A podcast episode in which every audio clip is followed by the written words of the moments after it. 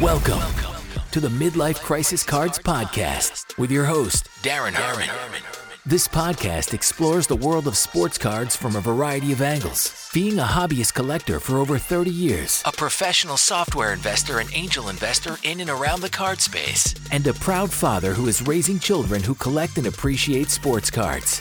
If you want to learn more about midlife crisis cards, head over to midlifecrisiscards.com where you can read his journey to card collecting, his history, and find some awesome individual cards to purchase from his personal collection. Or check out our brand new product, the Cardboard Box, a personalized and hand selected box of cards that arrive at your front door. On the Midlife Crisis Cards podcast, we explore the convergence of Darren's worlds in the sports card industry, where hobby meets business. Without further ado, please meet our host, Darren Herman, aka at Midlife Crisis Cards on Instagram and D Herman76 on Twitter. I was going to hold this interview for a couple of weeks, but this one is just too good. I've got Brian Gray, the CEO of Leaf Trading Cards, and there's only four or five major card manufacturers in the market. And there's just so much going on today with the trading card space that it's time to release this interview. Uh, if you are curious about what a trading card manufacturer does, if you're curious on why you open a pack of cards and not everything grades perfect tens, if you're just have any curiosity around the sports card space, specifically to the cards, the autographs, the memorabilia on the cards, this interview is super insightful. Brian Gray is awesome. He was very forthcoming. He he he he spoke to everything and I'm excited to share this interview with you. So without further ado, here's the Midlife Crisis Cards podcast. All right, we are live. Brian, I've got Brian Gray from Leaf Trading Cards with us today here on the Midlife Crisis Cards podcast. Brian, how you doing today? Doing good. How about you, my friend? Uh, you know, I'm I'm doing okay. It's Friday. We're filming this on a Friday. It's the end of the day. I'm I'm happy because I just see a nice weekend ahead. So I'm excited. Hey, we're safe in a COVID world, so that means we're winning. that absolutely amen. Amen. So you got an envious job. So this is like I've got a lot of podcast guests and stuff and but this is like a cool one. Like I'm not to lie. Like there's like four, five, or six people in the world that could say at scale, I'm a card manufacturer. And you're one of them. And, you know, for those that are unfamiliar, Leaf makes trading cards, sports cards, uh, other types of cards. And Brian's behind this. And, you know, how'd you get into this? Like every entrepreneur's got a story. Like what's the what's the story of you and Leaf and how'd you get into this whole space? I will give you the most abbreviated version possible with my long-winded nature. Um, I started collecting cards in the 1980s. Um, you know, I was I'm only 48, so I'm relatively young in this business. Yeah. And um, so I started collecting cards in my early teens, like 13ish, like so 1986 probably was my first year. And then I realized pretty quickly that the market was completely inefficient. You could buy a case of cards for $250 at Sam's, open it, sort it into order, and sell all the cards for 800 And it, it shouldn't work like that. Like every card sold for Beckett, and Beckett added up to $1,000 a case. And so it was so, the market was completely inefficient. And I could not believe that other people had not figured out all you have to do is open the packs, spend an hour sorting the case, and you make $500. You were how so, old when you realized that? Uh, probably 14, 14. Wow. I did my first show at 19, uh, New Year's Eve, 19, New Year's Day, 1988 was my first show. And so 1987 Donruss, I bought a bunch of cases and opened them. I started with one case, opened Amazing. it, sold all the cards, took that money and bought three cases, opened it, sold all the cards, took that money and bought 12 cases. And suddenly I was one of those kids in the newspaper that like had found this way to make a bunch of money as a high school kid. And so, you know, I was very lucky. And doing a job that they love. Yeah, well, I was a high school kid, so I should have been. It's not like you're, been like, you're you're carrying like you know yeah, like furniture around houses or Well, digging And like at the time, I will say I was a DJ at a roller skating rink. That was like my life. You're living the life. my part-time high school job. But but you know, so I started doing cards. I was doing a show every weekend, and it was so easy. I mean, it was the easiest money ever, which is why we had the crash in 1989, 1990 with overproduction, because no market remains inefficient forever, as we know. Yeah. and the market became more efficient and people realized that back then there were no hard assets in the cards hardly there were hardly any autographs. I mean only upper deck really had autographs from 1990 with reggie and uh, i think whatever it was nolan or whoever it was. So i mean there, or hank aaron whatever. So there were very few autographs. So because there were no input no no hard cost inputs it was just paper they could literally let the presses run at almost no cost so the cost to make a 1989 Topps case once you Marginal. got to case number whatever was forty dollars, and that was mainly because of the gum. I mean, it was forty dollars a case, and they were selling it for two fifty. So there's never any incentive to stop. Whereas now the hard cost and products are much higher. We know where that's gone. So I, I became a car dealer like that. Started doing shows every weekend. Um, in 1990, I took on while I was in college. I just started college, and I took on a part-time role with ProSet. So I was at ProSet for Yep. I was at ProSet for almost a year, and um, so I did that. Got some, and, and I got to see a little bit behind the scenes, kind of how manufacturing should not be done, because obviously they had no restraint, no um, no self control, like we talked about. Just because you can print a case of cards for forty dollars doesn't mean you should. And Lud did not know that. But I worked there for a very short time, maybe a year, and then I went to work for a company called Edgeman. We were a mail order and distributor early on, like in 1991, back before distribution was built out like this. And we did everything. And see, that's the beauty of, and the reason I tell all these little pieces, it really seems so old and not significant, is I'm the only owner of a card company that's done everything. So I was a collector, a show dealer, I had a distribution company. Then we started, then we had retail stores we opened. You And we sold understand our first, full we sold our first cycle. we sold our first store for a million dollars in 2001 or 1999. We sold a store for a million dollars. You know, and then we became a distributor again with Edgeman. You know, we let that build up again. Yeah. Then. I sold Edgeman, started making cards under the Razor brand for two years, where we did signed all the baseball draft pick exclusive. So like through this food chain, because I'd done everything, my dream was always to make cards, but it seemed unattainable. It seemed like something just couldn't be done. But because of Pokemon and Yu-Gi-Oh, and the money we made during Pokemon uh, and Yu-Gi-Oh, we were able to during Edgeman, I was able to build a war chest that equipped me to take on the challenge of manufacturing. And it was a challenge. I spent $3 million on baseball rookies exclusive in 2008. So Hmm. that war chest doesn't come from, you know, thin air. So again, that's, I, I got to start my dream then, but I never could scale that because the brand recognition was not significant. I had not committed 1000% to whatever it takes to grow this thing into something. Yep. And then the Leaf name came available in late 2009, a, a mistake by one of my competitors when they bought the company they bought. You know, when Donruss got sold, they didn't need the Leaf name anymore. Yes. So that was pretty good so timing Leaf for me. existed way back when. Oh, it's been around since It came 1948. It was Yes, owned by General yes. Mills. It's been owned by all kinds of people.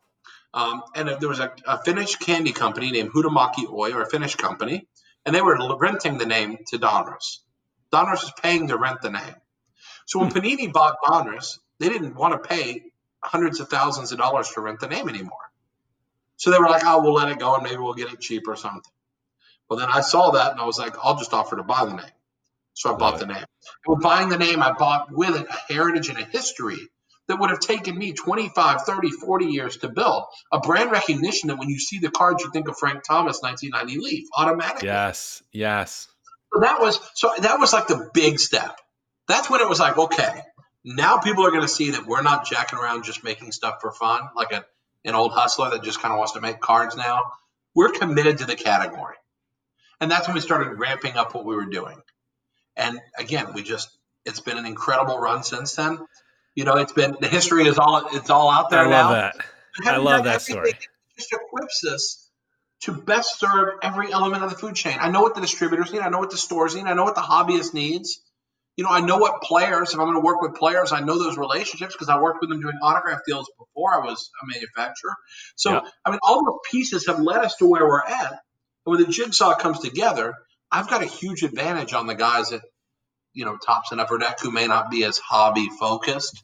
You know, they're business people yep. taking on the hobby and not hobby people. And, and, there's a lot of bad hobby businessmen because they're hobbyists. But yeah. I uh, actually well, we're going to talk about that. We're, we're going to go right into so, that, which is it all kind of worked out for me. It's a it's a Cinderella story, and now we're at a size and a and a profitability level where you know we're getting a lot of attention. So it's exciting. Well, hold off on that profitability and size for a second, but I'm curious. So I, I not only know you as the CEO of Leaf, but you're you're quite around many of the hobbyist circles as quite the collector as well. You know, you've, well, I wouldn't say collector for cards at this stage. I would say investor because yeah. I see value here. I mean, this is an alt investment. I have debates with people all the time that cards aren't an investment. And, and, the only way they can win the argument with me is that they say they're a speculation. And then I'll say, yep. okay, I'll, I'll give you their speculation. But honestly, if you're buying any stock at the multiples today, you're a speculator. There's very little value anymore. If you're buying anything besides Clorox or some garbage, you know, that trades at yep. 10 times earnings, you're certainly not, you're certainly a speculator. So I think that's it. So for me, I'm an investor more, have a large portfolio. But besides that, I'm the one guy that tells people what I believe in before I buy it. Because I, what I don't like is guys who buy up all of a card and then tout it. I do yeah. not like that. I'm not no. a tout. I don't sell my advice on a one nine hundred. I could. I've had people come to me and say we can monetize this huge by selling a service, basically selling a service where I tell people what to buy. And I'm like, I'd rather just put it on Twitter and say in 30 minutes I'm about to buy every Dan Marino PSA 8 that's under 100 bucks. And if you want to come along for the ride, you can grab the ones that are 80 and I'll buy the ones that are 85, 90, 95. You know, so if you come along with the ride for me, you'll buy the same time I'm buying. I never buy my position first. I may go back and add to a position. Like I tell everyone, my number one card is Ronald Acuna Topps Updates. You know, so I may recommend that six months from now, and I already have a position. But I told you when I first bought the position that I believed in it. So that's where I'm different than most guys. Is I'm not a tout. I'm not. So, so you're living the life of a CEO of a card company, and you're an investor in the overall space. Do you ever think about? But do you ever think about I'm getting burnt out? Like, it, or is there no, ever I mean, such thing as too many cards for you? I got to be honest. I was born for this, and, and, I, and I, can hear it. I, think, I mean, your I think I your enthusiasm is amazing.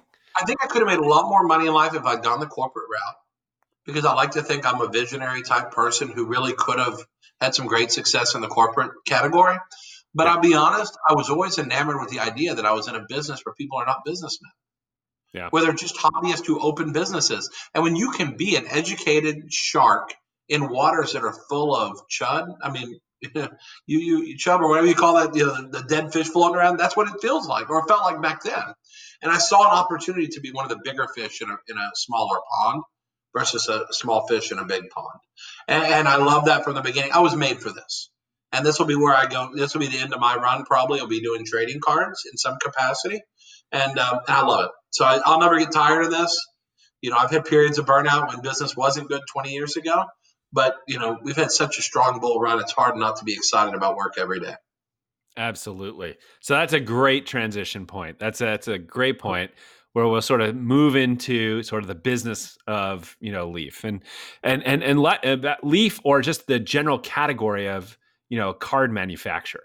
So can you for the for the listeners define what a card manufacturer actually does?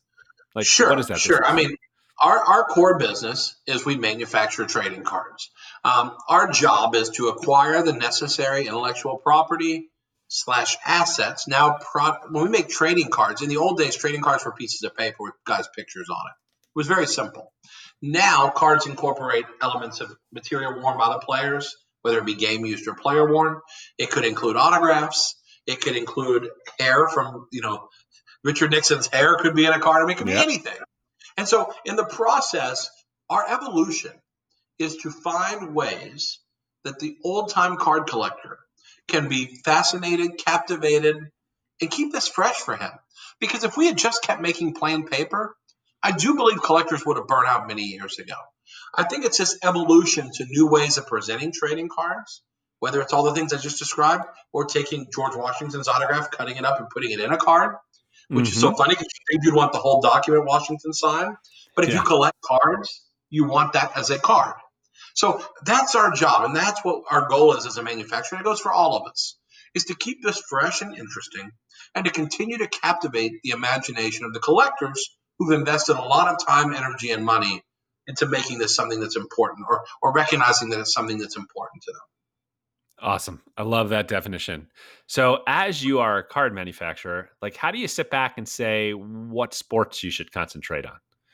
Well, we, we look at the marketplace and we see that there's opportunities in certain categories. For us, um, two of our big categories are baseball and football draft picks. And we look at those markets and we say, with the assets that are available to us, can we make something that's compelling? That's necessary in the marketplace. And, and, and if there's a reason for us to make it, then we'll make it. The thing is, in draft picks, um, in baseball and football, there's always been a stigma around it that the companies who made draft pick cards made garbage. Hmm. And, and, I don't think Press Pass was garbage, but like it was all paper. Sage still is. You know, um, Just Minors, Scott Jordan, who used to own Just Minors, who made minor league baseball, he works for me. His stuff was just paper. There was really no taking it up to this ultra premium level. Yep. So what we did is we said, what if we took draft pick products and presented them in the high quality format that the licensors are using for Major League Baseball cards, which is how we use our metal, which some people call chrome, and some of the technologies. We brought all those things in a draft. So there was a place, there was a need for us. We needed to make those products because the draft pick products were not compelling except for the one month before professional cards came out. But we wanted to give them a life. And if you collect the University of Alabama football players, now you can get something that's got life. It's in a jersey you recognize. It's high quality. It's something you want to own beyond that first four weeks before there's any other cards to collect. Right. Same thing right. in hockey. Upper Deck has an exclusive. The market needs a competitor. They need to have an option. Not just so they have something else they can choose to collect, but to force the licensor to provide value, quality, and it just holds them accountable. The market needs us. We can make money there, yes, but it needs us in the marketplace. So we're looking for places the market needs us. Right now, basketball draft, we don't think it needs us. Panini's doing an exceptional job of delivering draft pick cards that I think are high quality, you know, technically advanced. I don't think mm-hmm. there's a place where we're needed there. So we're going to focus our attention on the places we're needed. And I think that's our goal when we look at these things, whether it's this or even going out of sports to pop culture, our pop century product. No one makes a celebrity product that's got the oomph that sports cards generally have, and we've found a way to do that.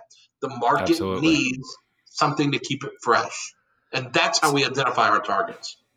So how so there's a lot of hows because not often we get to speak to someone like you. And so how does how do you like do you deal with players? Do you deal with player associations? Like, how do you say, I want to go sign this player and do cards around them or well, this celebrity and do this card? Like, how does that all sure. work? Most of our deals are player license deals. We don't yeah. have relationships with the leagues. Nor Is the that normal the within the industry? Like, well, does, no, most of the time you see the big company in each. Every league has gone exclusive, so every league has their one company they work with, and they license their players as a group. But what we see as an opportunity again is to take advantage of the fact that all the other companies steer clear if they can't get a license. So there's relatively no competition in any of these sports now. So right, it right. provides a great opportunity for us to swoop in and to say we're going to be number two in hockey and football, number three in baseball, we're not in basketball currently, but we've created a whole category called multisport. We've taken what people did in the early 1990s and we've done it exceptionally well. We're number one in multisport.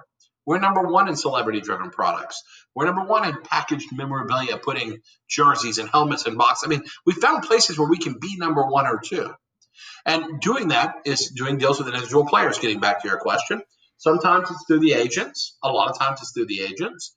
Occasionally we have relationships with players or a player. We've had players come to us. I've had celebrities come to me and say, Brian, I really want to be on a card. You know, I had one time when we used to make poker trading cards. I went up to Andy Bloch, who was a great player, and Andy was like, I said, Hey, what's going on? How you playing? He said, Why am I not on one of your cards? and I said, well, you know, I picked my players, and you were kind of on the line. He goes, I'll do it for free. Just send me stickers to sign, and I'll sign them. I want to be on the cards. you know, Lee Watkinson. I mean, some of the poker players. So we have people sometimes that are like, I just want to be on a card, really. You know, it's yeah. like fine, I'll put you on a card.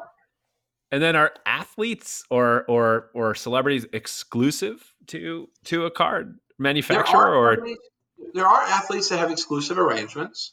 Um, we're not big fans of that because again, I'm going to cry competition from the mountaintops. In, a, in, in an industry that's growing more and more sophisticated like ours, you run a great risk when there's no competing products, there's no alternative. It's it, begs for abuse, for the collector to get harmed. And as a former collector, I actually care about that. Most don't, but you know, I think that's why I think it's so critical to try to avoid those. And there's relatively few of them. It, it happens the most in hockey and some in basketball, but no one else tries to make basketball, so it's really not a big issue. But you look at like Upper Deck having Michael Jordan and LeBron James allegedly under exclusive. I don't know. I, I heard they say they do, so I assume they do. But like that harms the current products from Panini. Those products, they're still doing great. But can you imagine if they had Jordan and LeBron in them? So oh, that that's an example of where an exclusive deal really harms the consumer because he's forced to buy a product that you know he may not want to buy, but it's the only way to get those two players. So it's not ideal for the collector, and we we are strongly against it. We've had exclusives before, but we don't like it. We don't right. like it, and if we do it, it's only because someone else signs another player exclusive, and we need one to to hone down our product. But we prefer a world with none. So let's say I'm I'm an athlete at some college and I'm coming up into baseball.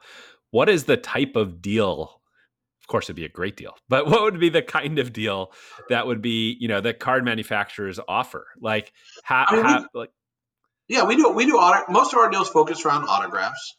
Okay. And we do a certain amount of autographs at a certain price for a certain term.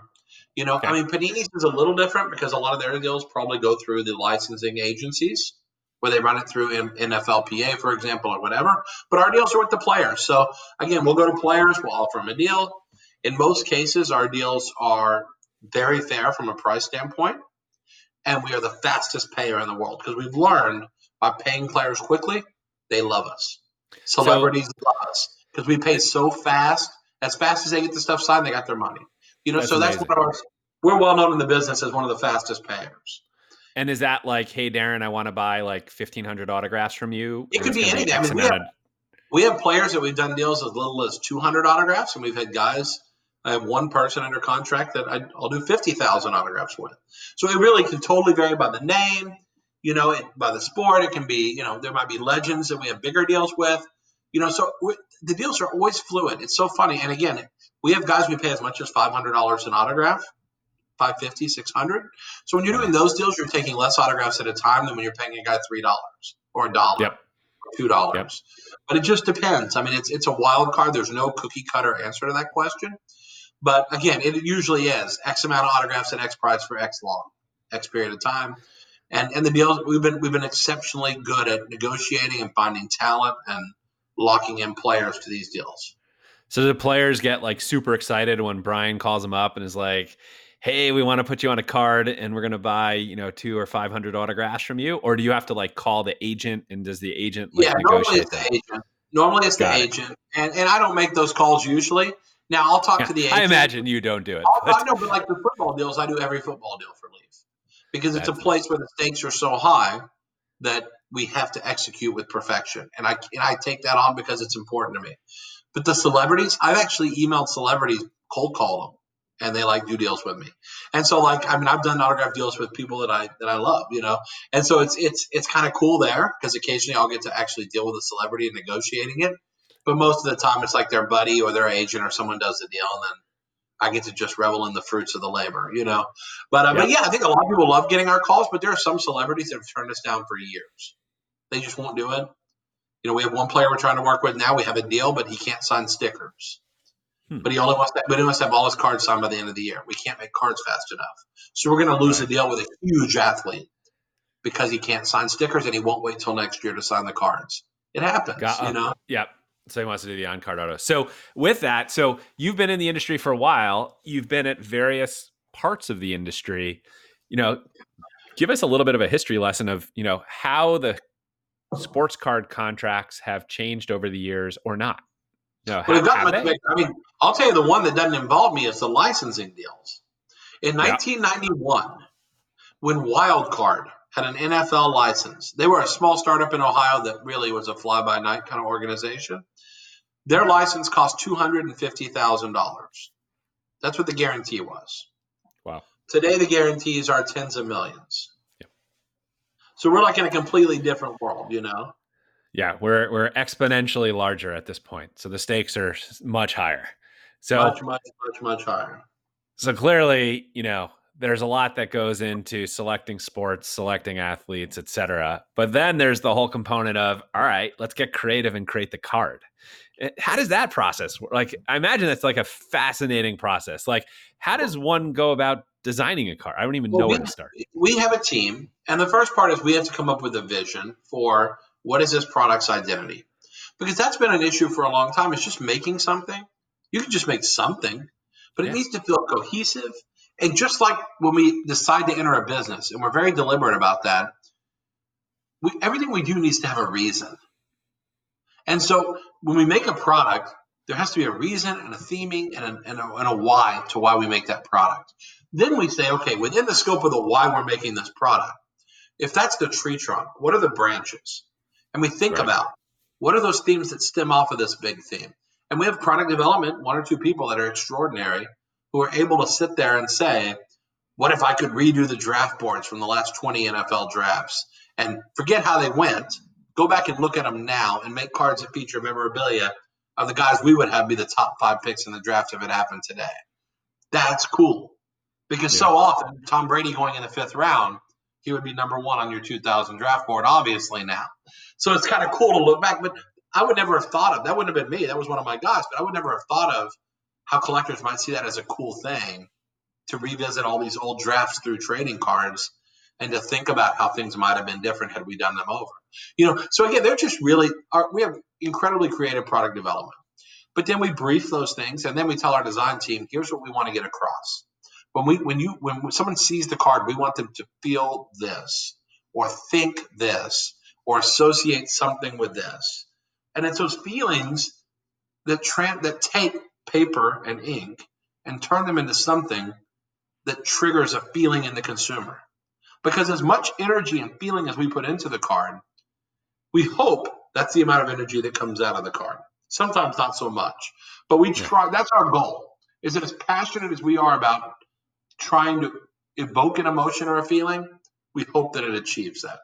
And so we put a lot of thought into that. We put more thought than that into a lot of people. A lot of people, it's cookie cutter because they got to get stuff done. They have so big of releases, they got to hustle. We try to be a little more thoughtful about that, and I think we've executed extremely well. Do players ever get to see the cards before they come out? Like, do they get to see something before you know uh, they sign? When they, or when, when they sign on card, they do. But honestly, on card's happening less and less in the business because it doesn't make sense because you have to ship the cards, right? Like you have to ship them or get the players to come to the office. Or kids lose the cards. They and when they lose cards, we can't reprint a lot of them because of the technology. They can't be reprinted effectively or cost effectively.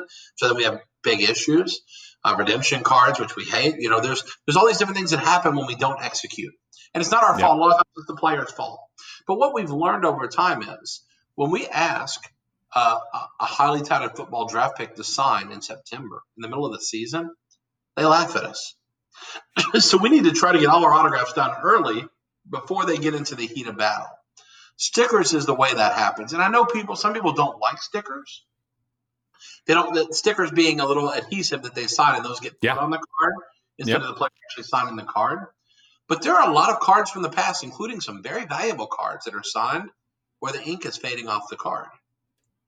2009 Bowman Chrome Mike Trout is one of the most famous cards in the hobby now the superfractor sold for 3.3 million or 3.85 million, whatever it was. A lot of those Mike Trouts, the autograph is fading off the card because the pen they used wasn't good. So you could spend a million dollars or three million dollars on a high end Trout, and the autograph might be gone in 10 years. But yeah. guess what? I see almost no stickers that the autograph has disappeared on. So yeah, that's an argument. That's an argument for the sticker because trust me, if you spend 3.85 million for Trout and your autograph disappears, you're not going to be happy. and the other argument I've heard too that I've that, that has come across my my table, which is, you know, some people avoid the on card autos because the players may not handle the cards correctly and they may bend the edges or they may you know scuff them or drop them on the floor Um, that can happen. And, that can happen for sure, and and it gets even bigger. It's it's also a function of with on card with with sticker autos. We have players that are deceased that we're still making autograph cards of because you have a you library know, of stickers. Gordie Howe, Gordie Howe died three years ago, and we're still able to issue Gordie Howe autograph cards today. Whereas mm. if it weren't stickers, there'd be no cards. The minute the guy dies, he'll never have another autograph. And it's I, am not saying that's a, a, great reason for doing it, but it's one of the few benefits. Is it allows us to be creative posthumously for these people who are legends or larger than life when they were alive. It allows us to continue celebrating them through trading cards in a in a value driven way. Yep. And I imagine, you know, all the stuff we're talking about, you know, the card designs over the years have become much more intense, uh, you know, much more involved, which on a relative basis probably drives up the cost of producing cards these days. Like, well, like technology it, or, is the biggest technology is the biggest challenge because these technologies are expensive to print. There's not many card printing facilities. That's one place that in the growth of our industry, there has not been a ton of money invested in doing that better. And yep. so the cost, that's what shot has really shot the cost of that and raw goods when the raw goods used in making cards are getting more expensive. Um, yeah, the inputs. Yep. The inputs are getting more expensive, and so and so we see that that is an issue for sure.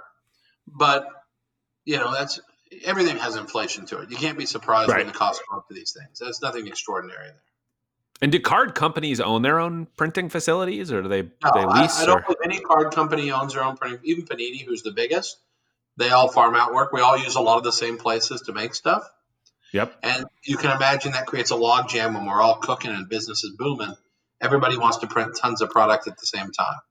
So I, I, imagine if I'm a if if if if one could figure out who the printing facilities are, those are companies to go find right now because they're yeah, jamming. The problem is they the, the problem is they they're overflowing. They would never give up their business. They're you know that's a challenge. But I think that's one place an opportunity if you want to come into this market and and find opportunities it's printing. You know, I think I think that'd be a place where someone could open those kind of facilities. You'd be overflowing with business overnight. But there's a lot of learning that goes into that curve, and it's it's a very steep learning curve. So going back to sort of the design process, because I'm kind of stuck on this in the back of my head, I'm I'm kind of wondering, have you ever spent like a ton of time? Your team came up with this great design uh, or concept, uh, and then you guys you know execute it. And then all of a sudden you wake up and like another card company has a similar concept and market hitting around the same time? Um not for designs as much. Because again we try to find products with a brand identity and kind of keep those identities close with what we do. But i will tell you that there have been brand names where i had a hmm. product mm. i was working on in my pocket and then panini came out with a product with that exact name literally a month before i sent out the order. Uh and I, I didn't trademark.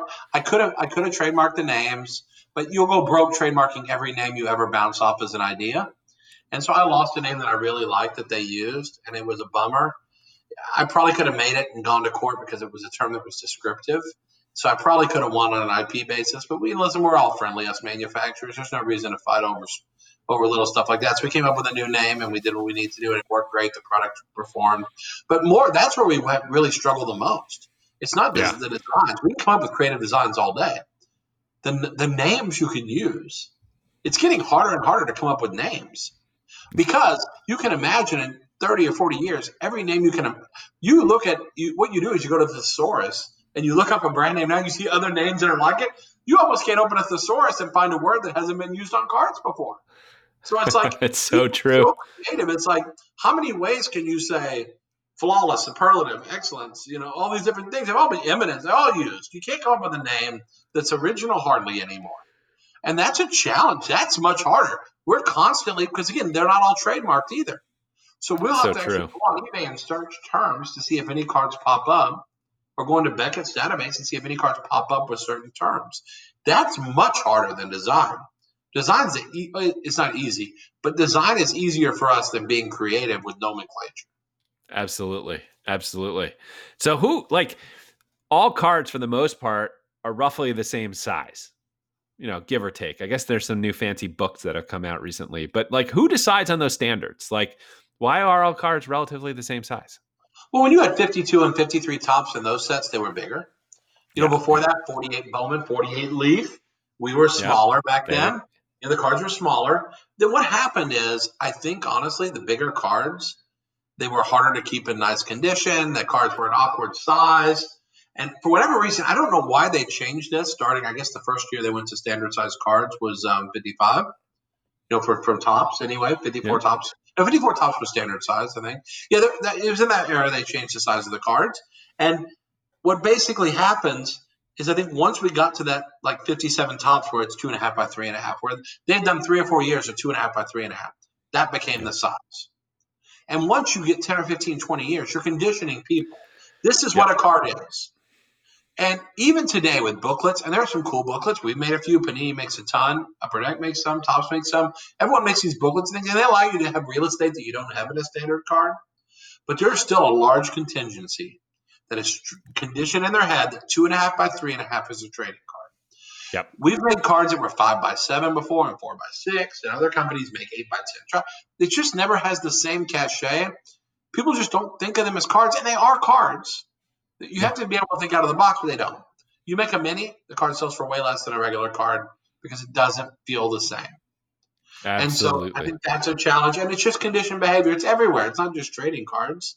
People have these preformed definitions of what something is, and it's hard to reinvent things that have had 30 years of seeding into people and and, uh, and defining themselves to people. It's very hard to reinvent 30 years, 40 years of that.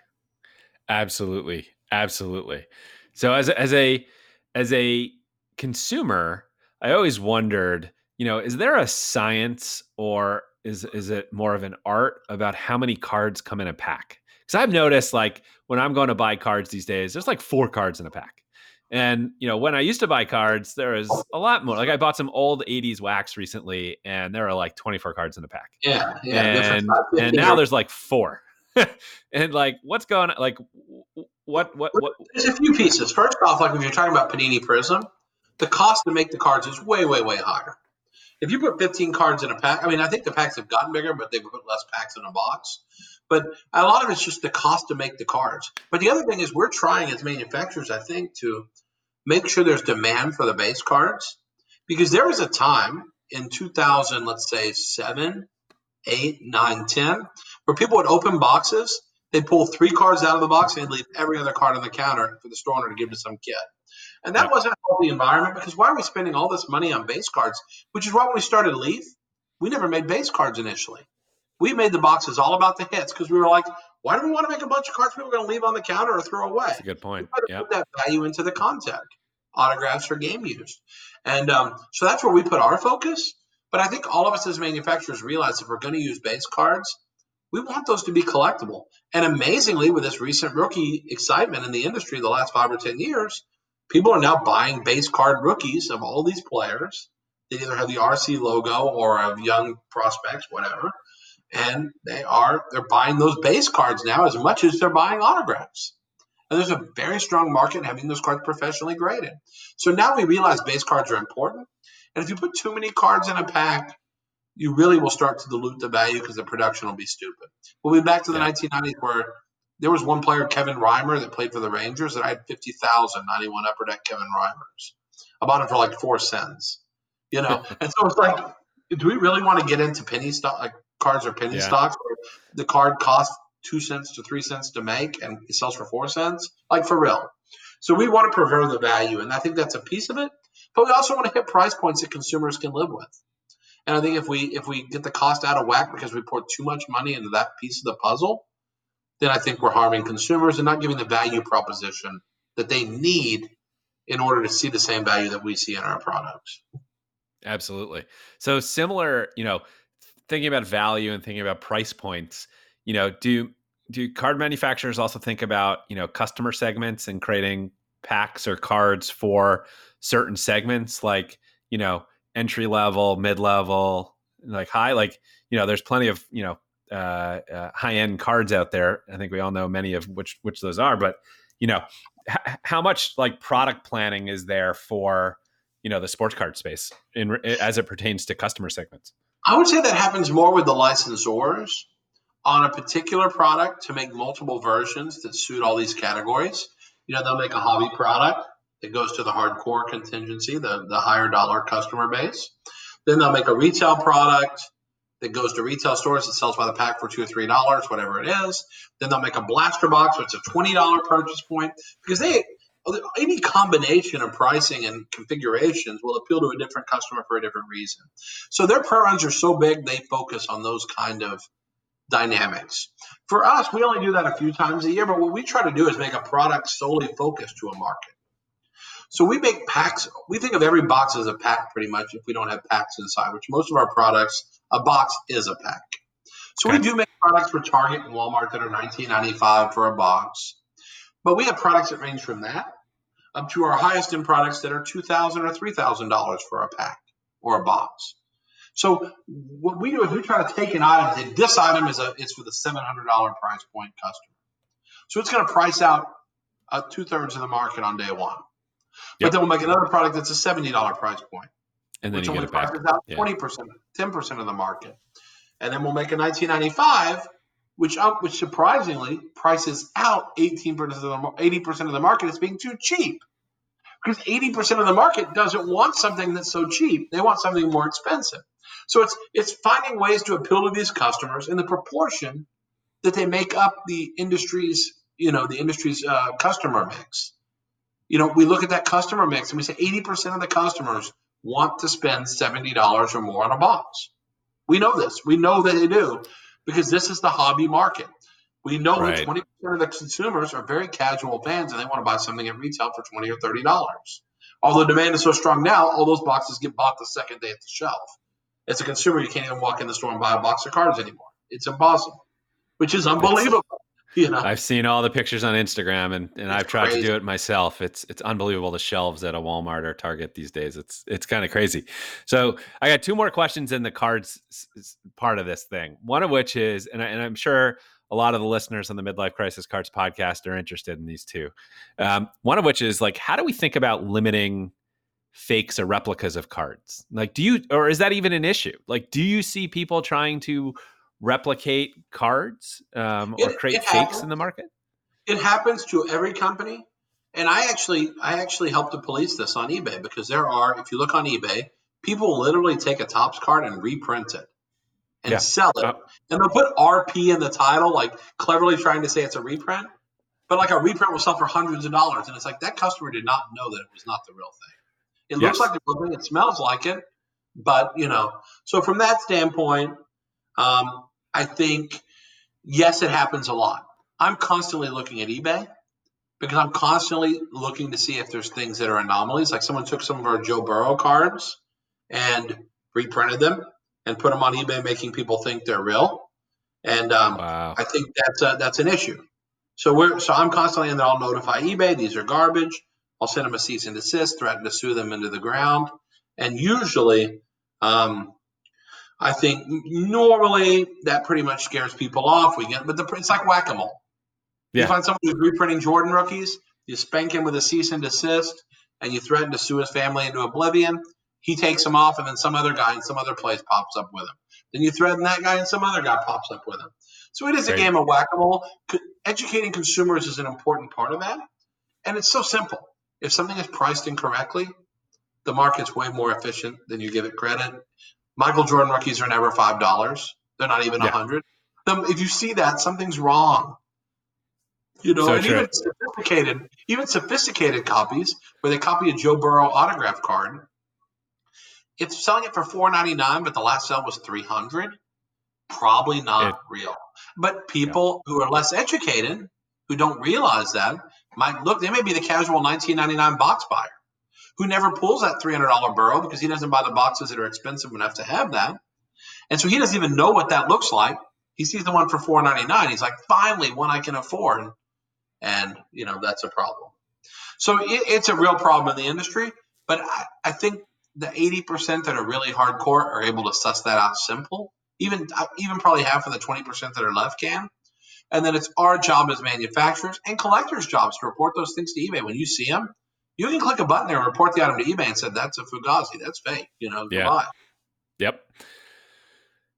So the one I've wanted to ask is, you know, as a consumer of cards, if I open a pack fresh bunch of cards. Not all of them are great at PSA 10. Correct. So, like, should manufacturers, uh, you know, Eh, what what's like the manufacturer stance on that? Like, how do you think about that? Like, well, if I open a pack, policies. we have customer service policies in place for exactly this. We basically say that a card out of a pack will have a minimum standard of blank, and it depends on the type of product. And we going into 2021, we're actually evolving one of those standards because our standards were too tough. We were too tough on ourselves for one set of cards or one group of kind of production. So I'll give you an idea. So cards that are metal or chrome or whatever you want to call prism, that technology, whatever you want to call that. Um, that technology, we guarantee that a card is near mint to mint or better. At the end of the day, it's still paper. We can't yep. manage the cutting process to make sure everything's cut perfectly. It never will be. The machinery is not at that level of precision, and if it was, you couldn't afford the products. So realistically, we say if it's near mint to mint, that's good enough. And honestly, until the last five or 10 years with grading, it always was good enough. It's only now with this microscope that everything's got to be perfect. It, it's unbelievable. Now, if it's a big, thick memorabilia card or something, in the past we've guaranteed near mint to mint, which is an eight. We're now lowering that to a near mint, which is a seven. Because when you have these big, thick memorabilia cards, when the guillotine, when they do a guillotine cut on them, it's impossible to get clean cuts on these big, thick cards. Right. And so it's possible to get a seven five or an eight on those cards. Look at any Panini has it on their cards. When you pull up in a box, it's thousand dollars. If the borders on the back are colored, you're going to have some touch ups on it. But guess what? If you open a brand new 1971 Topps pack, never open, that's been in the pack for 50 years or 40, whatever it is now, 50 years, those cards have white on the edges and corners straight out of the pack from 19 because it's paper. So that's an issue, obviously, and grading has made that amplified. But customers have gotten so caught up in this, everything's got to be perfect. And it's amazing. I got to say one thing this is great. The other day, a customer sent back a card. Yep. Said, This is atrocious. How dare you put this in a pack of cards? It's ugly. It's a horrible grade. If I sent this in, I'd get a five. Okay, as soon as someone says that, none of our new stuff's going to grade a five, unless like it got stepped on by a player or you got food on it or something. There's no way. Yeah. Um, we get the card in, and our rule is if it's a high dollar card, we will send it to Beckett and have them do a raw card review on the card. So it's not our opinion as an innate. They're giving it. Actually, I like that. That's a nice, yeah. It costs us a lot of money. We don't do it on cheap cards, but on better cards, and this was a more expensive card. So the card came back graded. This was a card the gentleman told me was a five. I should be embarrassed and I'm a disgrace to the industry for putting it in a pack. And it came back a Gem Mint 9.5. Wow. And guess what? That happens almost weekly. Someone returns a card because it's not nice enough, and then it comes back Gem Mint. Not near mint, not near mint to mint, not mint, but Gem Mint. And I'm like, this is the problem. People are like, they're just going overboard. It's you know, just, it's gotten crazy. And you know, the cards were not designed to look at with a 30 power loupe. That's not how mm. this is designed. The eye appeal of a card should be obtained with a natural eye, or as we get older, we got these things on. With these things, yeah. that's enough. Our glasses, absolutely. Our glasses are better than the, the, the naked eye. And yep. naked eye appeal is what really matters. So it's gone way overboard. I got off topic a little bit, but it's just gone no, way no. over. With this, it, it's Guess what? I appreciate when I was that. born, I was a nine, and I've grown into a seven. I mean, I'm not, I'm not perfect, but I came from a perfect place. So figure that out. You know, oh, and, and doing well. Straight out of the pack, either. You know, so That's who knows? Amazing. Amazing. So, speak. You mentioned memorabilia. Let's let's jump to memorabilia. So, you know, lots of cards today have some form of memorabilia. Could be, you know, patches, pieces of a bat, part of the floor. Could be leather. I see sneaker patches now. You know, the list goes on. Um, is it hard to get access to that? Like, how, how does one get access to the floor? Or like, how does one get access to like, you know? We've never bought the whole floor to like a basketball stadium. We did buy the entire court from the U.S. Open tennis one year, but that's I mean, amazing. that's cool. But like, but I mean, generally we're buying game used equipment from the players, whether it's uniforms, shorts, shoes, bats, cleats, gloves, whatever it is. And again, we, we focus on the auction market for most of those items, but a lot of mm-hmm. items come straight from players. You know, the key thing that we we encounter on a regular basis is it's getting harder and harder to buy some of these assets. So we we try not to go because there's more buyers in the market. Well, the companies. I mean, how many years can we make? I mean, it's not, Yogi Berra only played for so long. you know, they Got didn't it. change Yep. jerseys every game. See, now Mike Trout might wear 50 jerseys in a season because there's a there's a manufactured memorabilia marketplace now. They know they need those things and that they're valuable. He may use 30 or 40 Yeah. bats in a year. You know, so it's not like the old days. You know, when when a guy would use one jersey all year, or maybe multiple years, he might use the same. He might use the same glove for 10 years. And like gloves, a lot of guys still keep using. But the point being, there's only so many assets out there, and in time, these assets disappear. And when they disappear, you can't find them.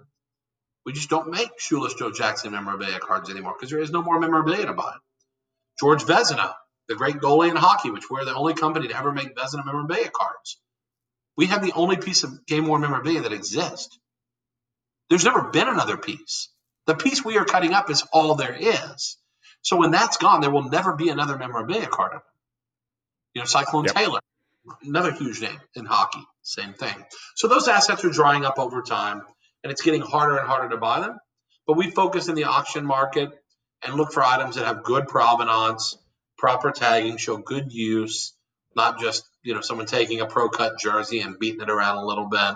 You know, Yeah, we're looking at yeah. the next level, and companies haven't always done that. There have been times where companies have been very loose in their standards back in the early 1990s, mid 1990s, whatever.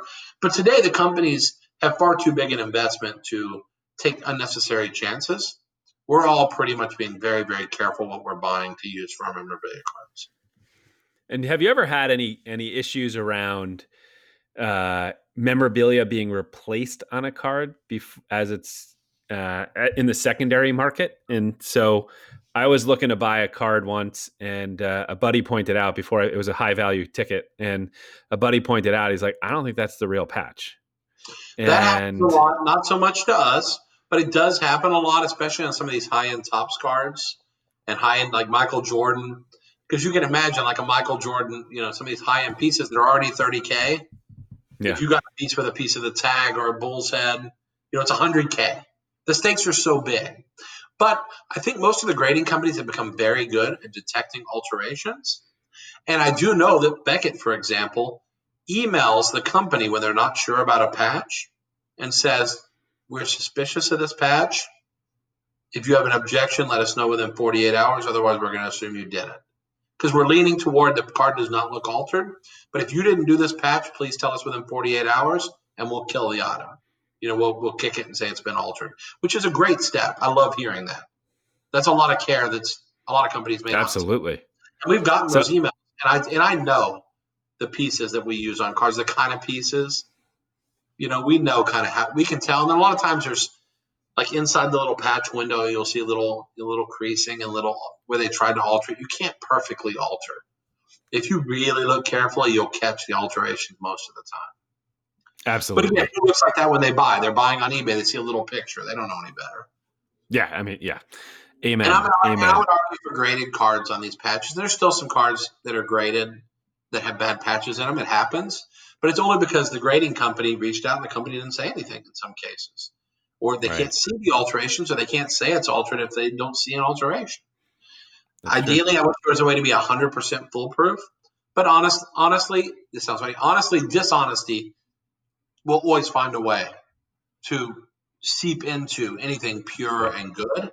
And you just have to be an educated consumer. And if you're not, get help. And we live in a world, and you put a picture on Twitter, tons of people will comment on it if you tag the right people.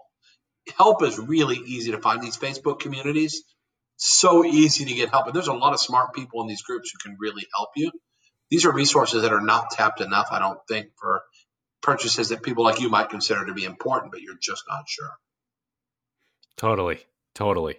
All right. You've been amazing, Brian. Thank you for joining us. I got one last question before Sure. I, I let you go for the evening.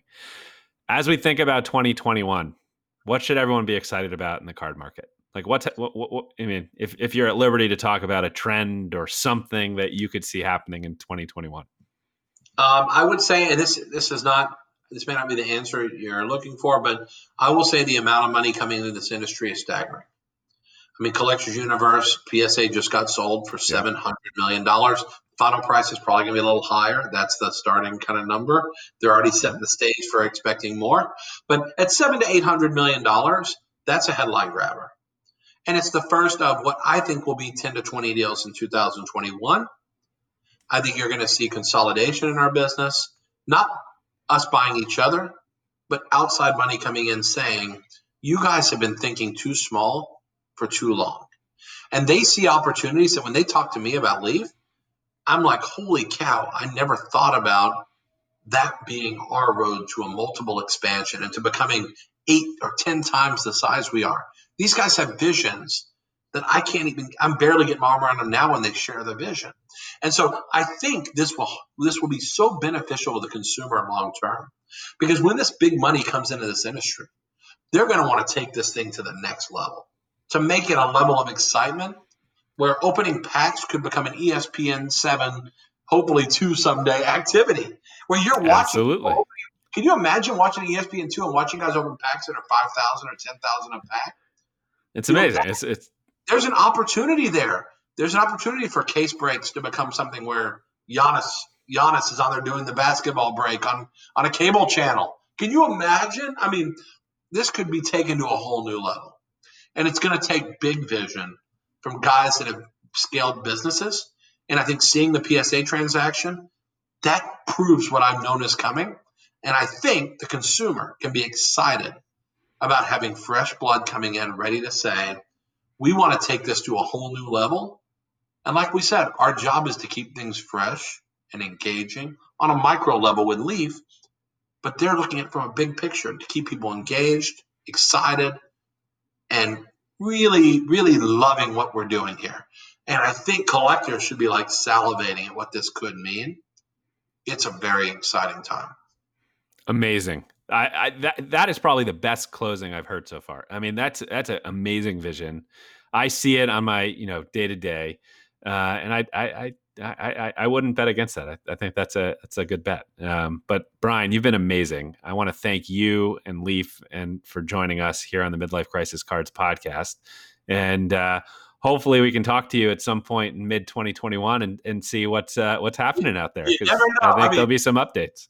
I think we'll have some updates, and and hopefully my my vision of evolution is what I believe it is. It'll be fun to see. And again, thanks for having me, and I hope I hope it's been educational for people to kind of see a little bit behind the curtain because it's not something that's easy to see, and it's not something that is usually out in the open. But you know, to the extent that we can let people know that there is passion that goes into it, and it's not just a money making enterprise. There is a passion and a love for this, and we hope that they get out of it half of what we put into it. Amazing, absolutely. Thank you, Brian. I appreciate your time today. Thanks, Darren. Appreciate you. Thank you for listening to the Midlife Crisis Cards podcast. We had a ton of fun putting this episode together, and we want to thank you for listening. We want to hear from you, so please don't be a stranger. You can reach Darren at, at Midlife Crisis Cards on Instagram or at dherman76 on Twitter. If you want to stop by and check out our collection of cards, listen to other podcasts, or have fun configuring our new product, the Cardboard Box, a set of hand curated sports cards delivered to your door, come visit midlifecrisiscards.com. Until next time, stay safe, stay classy, and let's go Knicks.